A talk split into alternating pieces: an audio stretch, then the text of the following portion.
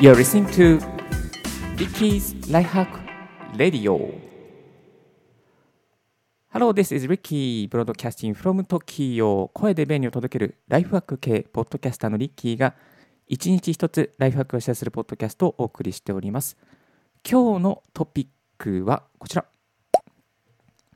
5月病にならないための3つのコツ。誰でもできる対策はこれ。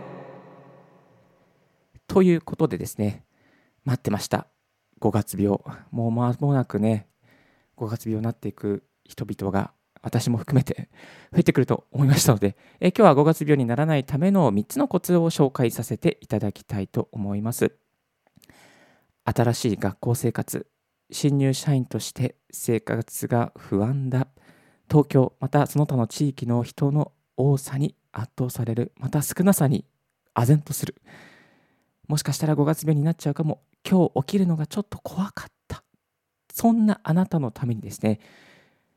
5月病にならないための3つのコツをこっそりシェアさせていただきたいと思います。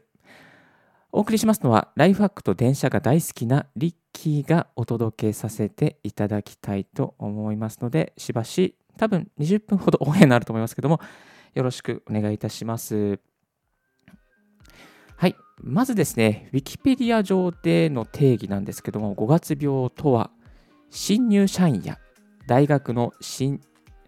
あ、えー、新入社員や大学の新入生や社会人などに見られる新しい環境に適応できないことに起因する精神的な症状の総称であるというふうにね、えー、言われてますね。特に、えっ、ー、とね、ゴールデンウィーク明け頃から起こると言われて、え、うつ病とか適応障害と診断される方が多くいらっしゃるというみたいですね。去年はやっぱりですね、この5月病がすごくフィーチャーされましたよね。コロナで学校が開かれていない。そんな状況で、えー、中学生とか高校生とか、えー、5月病になる方が非常に多くなるんじゃないかというふうに心配されておりました。で、やっぱりね、あのー、社会人の方にもやっぱり5月病の方、多く出てくると思うんですけれども、このね、本当にね、5月ゴールデンウィーク明けはやっぱりね、自殺の方が増えるというちょっと悲しい統計もあるので、リッキーとしては、この放送を通してですね、声を通して、抱え込まないでね、また、あなたは一人じゃない、リスナーの方、あなたは一人じゃない、また、元気にやっていこうよということをね、あのお伝えしたいために、今日はこの5月病になるための3つのコツをオンエアさせていただくことになりました。えっ、ー、と、これではね、あの3つのコツ、順番にお伝えさせていただきたいな、シェアさせていただきたいなと、えー、思います。えっ、ー、と、まず1つ目はですね、こちらですね。お酒をあんまり飲まない。はい、そうなんですよ。お酒がね、なぜいけないかというとね、睡眠の質が下がるというデメリットがえー、あります。まあ、睡眠の質が下がると、やっぱり疲れがたまりますよね。そして疲れがたまると、まあ、仕事に行った時に、こう覚えが、えー、悪くなりますね。えー、あと眠くなったりしますね、午後の時間にね。眠くなったりするんですよね。で、新入社員とか新入生になった時って、やっぱり覚えることいっぱい多いじゃないですか。そんな時にね、なんかね、こう眠かったりとか、なんかこう、記憶が曖昧な状況になってしまうと、あの元も子もなくなってきます。で緊張の疲れをほぐすために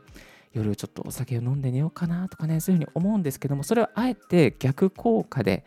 あるのであんまりおすすめはできないですね。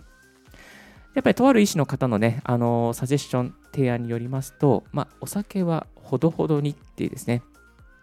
えお酒摂取、えアルコール摂取後の快眠は難しいですが、えー、まあ、いわゆるですね、え、の寝る前に飲むお酒は避けて、え、過度に酔うことを防いで方が防いだ方がいいというふうに言われて、え、おります。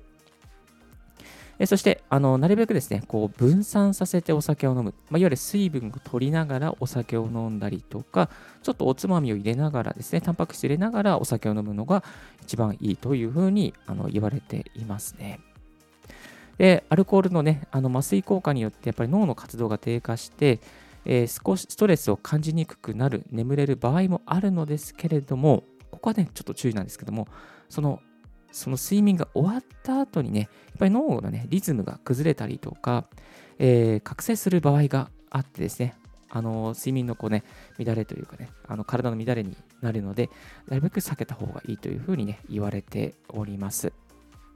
えー、ですので、あの少量はやっぱりいいけれども、お酒飲みすぎには、えー、気をつけていきましょう。二日酔いほどね、するほど飲まない方がいいのかなと思います。個人的にリッキーのおすすめはですね、やっぱお酒は飲まないが一番いいんですけれども、あの夕方ぐらいにちびちび飲む。あの夕方、多分ね、5時ぐらいからね、ちょっとね、ちょぼっとね、こう飲む、えー、まあ、何あの金麦とかさ、えー、美味しいのありじゃないですか。そういうのちょっとちょっこり飲むっていうぐらいだってね、いいかなと思います。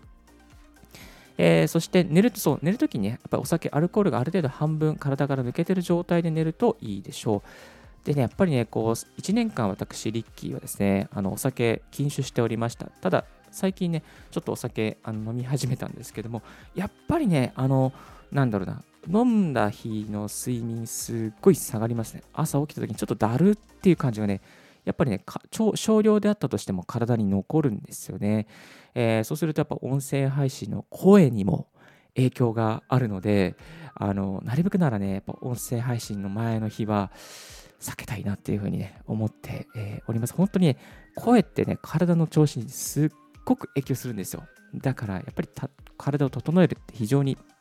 大事だなと思いますし、少量であっても、やっぱちょっとね、こうちょっと影響が、まあ、そんなにダイレクトに影響ないんですけど、ちょっと影響はあるなっていうのはね、こう1年間禁酒してみて、そして禁酒した明けでお酒を飲んでみて、感じるところどころで、えー、あります。こんな感じで最初は、えー、1つ目のコツはお酒を飲まないということで紹介させていただきました。お酒を飲まないとね、年間結構ね、あのー、なんだろうな、節約になるんですよ。で、その節約になる金額とか知りたいですか？リスナーの方知りたいでしょ？え、概要欄にね、あのー、まとめておきました。えー、禁酒で捨てた5つの胸と手にしたい3つのメリットということで、お酒をね、あのやめるとどれぐらいメリットがあるか、年間どれぐらい節約できるかっていうことに関して、えー、ブログにまとめておりますので、もし気になる方はですね、チェックしてみてください。概要欄からチェックしてみてください。1つ目はお酒を飲まないについてシェアさせていただきました。続いて2つ目のコツがこちら。早起きして早めに職場に行きましょう。えー、ということでですね、もう一つのコツは早起きして早めに職場に行くということですね。新しい東京、結構人多いじゃないですか。もうびっくりしたんじゃないですか、引っ越ししてきて、朝電車に乗って、昨日電車に乗って、めちゃめちゃ多いんですよ。でもね、あの、早起きして朝早く出かけると、ちょっとね、少ないんですよ、人が。だから、早起きしてみてください。例えば5時半に起きて、えー、30分で支度して6時に行くとか、まあ、あと始発に乗ってね、早めに出るとかね。あとはね、やっぱり、こう、始発の電車、いわゆる、あの、この、あなたの駅から出発する電車ですね、始発の電車、途中駅でも多分始発の電車、車庫のあの駅だったら電車があると思うんですけれども、そういう電車に乗ってみたりすると、あ結構座れたりするので、あのそういうね、えー、なんていうかな、始発の電車とか、あの空いている電車ってあるんですよ。そう。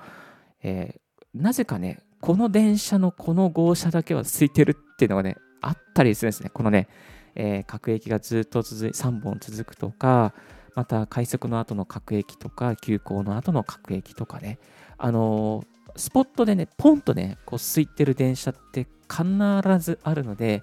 この3日間ぐらいでですね、どの車両のどの地域が、どの、どの地、どの車両のどの、どの電車のどの号車が空いてるかっていうのをですね、あの見つけるとね、いいと思います。えっ、ー、とね、これすごくマニアックなんですけど、やっぱりね、号車によって、こうポンとね、人が降りてきて、そこにポンと座れるとかね、そういう、なんですかね、ところってあるので、やっぱりこれ東京に住んでると観察し、東京に住んでて観察するとね、結構空いてますから、ぜひやってみてください。えー、始発の電車とか、各駅停車とか、えー、3月はダイヤ改正がありまして、ちょっとね、ダイヤも変わりましたので、まあ、あの東京に長く住んでる方もですね、改めてこの空いてる号車、空いてる電車見つけるのも楽しいのではないかなと思います。えーと、私有店駅がね、あの一番前が混む混む電車も路線もありますし、そうすると一番後ろの方がついてるところもありますし、あと意外とね、あの車椅子があるスペースなんかが空いていたる、ね、えー、9号車とか8号車あたりかな。まあ、電車に乗りますけども、あのそういうところですね、ちょっとね、こうマニアックに観察してみるといいのかなと思います。はい、えー、2つ目が、早起きして早めに職場に行こうというコツを紹介させていただきました。なるべくね、あの電車に乗って疲弊する、えー、満員電車で疲弊することをね、避ければ、えー、パフォーマンスも上がりますし、まああのね、疲れによる、こう、なんていうかな、メンタルな症状も出にくくなりますので、ぜひこの方法をやってみてください。えー、そして最後の3つ目がこちら。情報発信をしよう。はい、情報発信をしていきましょう。えっ、とね、やっぱこれはね、大事ですね、情報発信。ブログとか、ツイッターとか、フェイスブック、TikTok、Instagram、音声配信。え、バレるのが怖い。会社にバレるのが怖い。大丈夫ですよ。多分あなたなら大丈夫ですよ。あの、多分バレないと思います。えっ、ー、とね、人が多いので、多分そんなにバレないと思います。はい。Facebook とかでね、会社のね、名前、えー、つけていたりすると、バレちゃうかもしれないですけれども、あの、多分バレないので、えー、気楽に、なんですか、Twitter とか Facebook とか TikTok とかね、あの、やっておくといいと思います。で、今ね、なぜやらなきゃ、なぜやった方がいいのかなっていうのと、コロナで、やっぱり人との触れ合いとか、まあ、飲み会とかすごく減っているので、やっぱりね、こう、触れ合うっていうことができづらくなってるから、そういうブログとか Twitter とかですね、補うといいと思います。えー、で、まず1つ目におすすめなのがブログですね。ブログ。えっ、ー、とね、これはね、やっぱりあのワードプレスでレンタルサーバーを取得して、そしてドメイン取得して始めるといいと思います。で4月はやっぱりね、ベストタイミングですよ。もうね、4月はね、本当に新しいこと始めるのでベストタイミングですから、やっていきましょう。えっ、ー、と、ブログはね、アーカイブになります、えー、自分の人生のアーカイブになったりとか、えー、母艦になったりとか、えー、します。あなたが経験したこと、あなたにしか発信できないこと、あなたが持っている有益なこと、そしてあなたが思っていることをつらつら書いていくと、本当にね、すっきりします。本当にね、もう超すっきりします。はい。えー、ブログはアートです。ブログはあなたの本当に発信場所です。でね、伝えたいんですけど、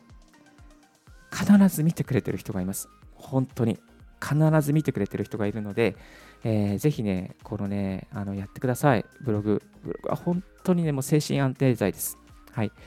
3行でもいいのでやっていきましょう。3行でもいいのでやっていきましょう。で、えっ、ー、とね、ブログをやっていると、あの途中で Google の AdSense にね、あの登録することができます。AdSense 登録すると大体月1000円とか3000円とかね、少なくても3000円とか、まあ、あの広告で稼げるようになります。まあ、その広告収入で、レンタルサーバー代とかドメイン代1年分とかも普通に稼げるようになってしまいますから、全然問題ないかなと思います。私、リッキーも本当に少ないアクセス数ですけれども、先月は月3500円ぐらいですね、Google のアドセンスからあのお小遣いをいただくことができました。この3500円あればね、えっ、ー、と、多分半年分、まあ、まあ、3ヶ月、4ヶ月分ぐらいのあのブログの運営費にはなっちゃいますね。本当に普通これでペイできちゃいますので、え全然無料で作ることができちゃいます。はい。そして2つ目におすすめなのが Twitter ですね。Twitter 情報発信のとか収集、情報収集のツールとして使っておきましょう。で、Twitter 怖いなと思う方はですね、やっぱ大手メディアをフォローしておくだけでも OK です。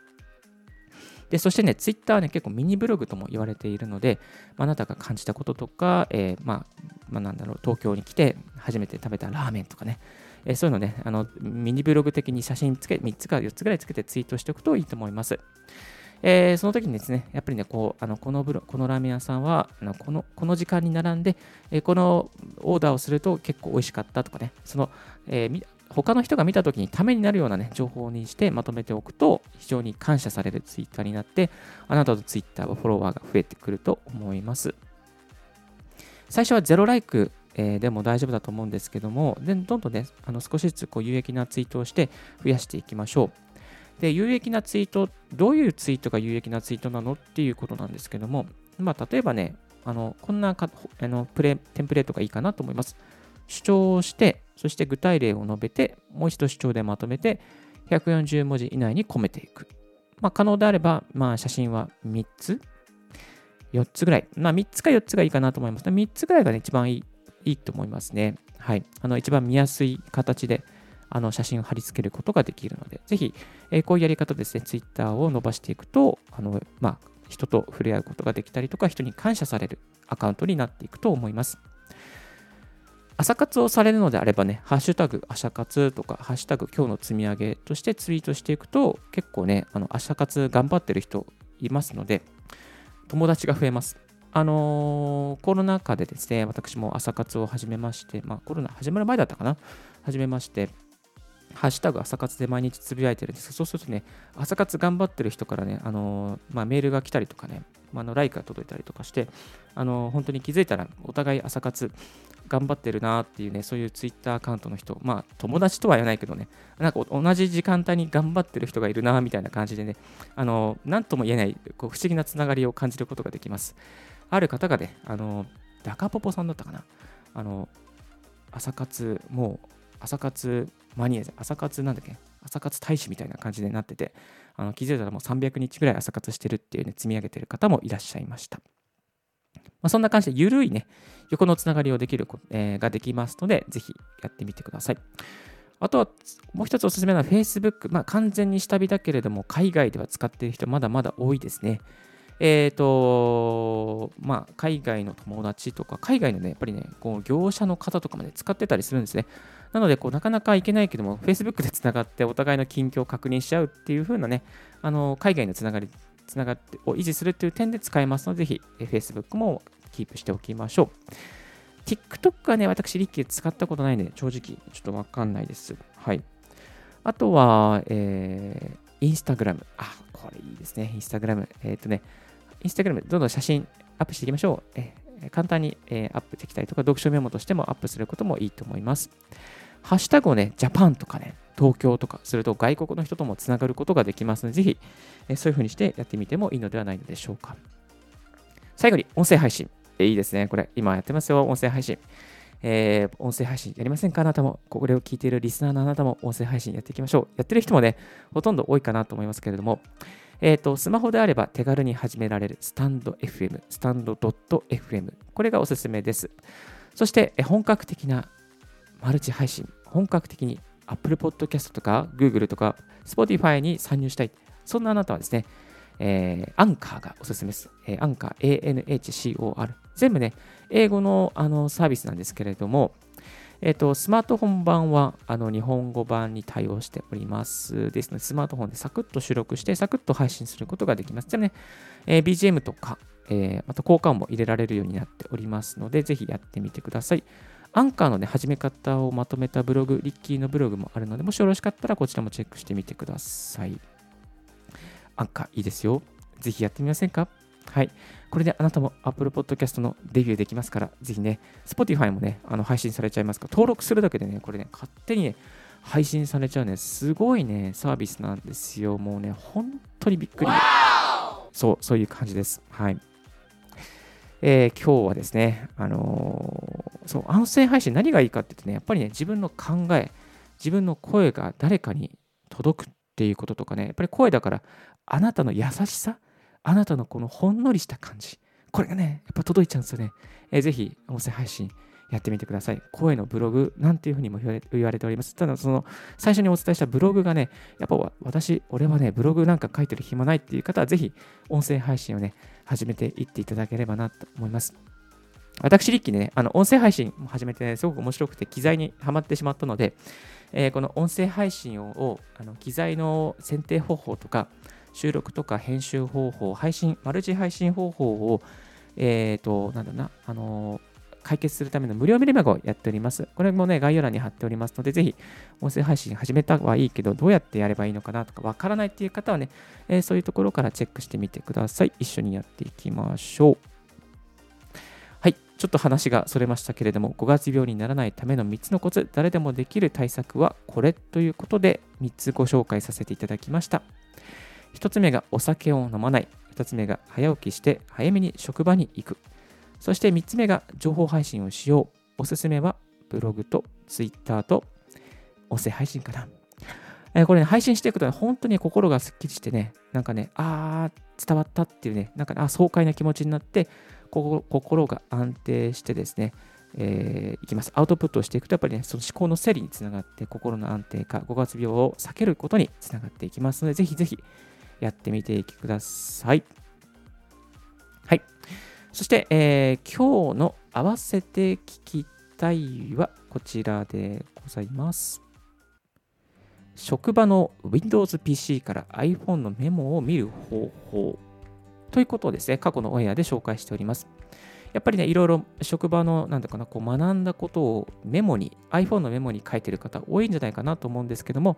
こっそりやっぱりね、あの職場の Windows PC から iPhone のメモ見たいなっていう方もね、中にはいるかなと思いましたので、あのこちらの、えー過去記事を、過去記事や過去オンエアを紹介させていただきました。えーサクッとね、こっそり Windows PC を見て、自分のストックしている iPhone のメモ、Mac のメモを見ていきましょう。またね、あの職場の PC からこの教わったことをね、Windows PC 共有して iPhone のメモ、またスマートフォンのメモに入れたい方もこの方法を使いますからやってみてください。そして、えーリスナーの方に Mac ヘビーユーザーの方もいらっしゃるかなと思います。Mac ヘビーユーザーの方に向けて仕事の効率化が進むおすすめ本があります。MacBook 仕事途中2021こちらの方ね、非常におすすめです。なんかね、あの、効率、仕事が効率化するアプリがあったりとかして、非常にね、あの快適に過ごせる本が、えーなっております。ちなみに、この2020年版は今ね、あの Kindle Unlimited で無料で見れるようになっておりますので、ぜひこちらもチェックしてみてください。はい。今日のレディオはいかがでしたでしょうか、まあありがとうございます。え今日のレディオはいかがでしょうか？少しでも役に立ったなと思う方は、ポッドキャストの購読をお願いいたします。ベッキーブログ、リッキーのツイッターはも毎日ほとんど更新しております。何かありましたら、ツイッターまで DM、LIKE よろしくお願いいたします。え番組の感想は rickypodcast.gmail.com。リッキーのスペルは小文字で RICKEY となっております。Thank you very much for tuning in Ricky's Right Hack Radio. This Right Hack Radio is brought to you by ポッドキャストのリッキーがお送りいたしました。Have a wonderful and fruitful day. Don't forget your smile. Bye bye.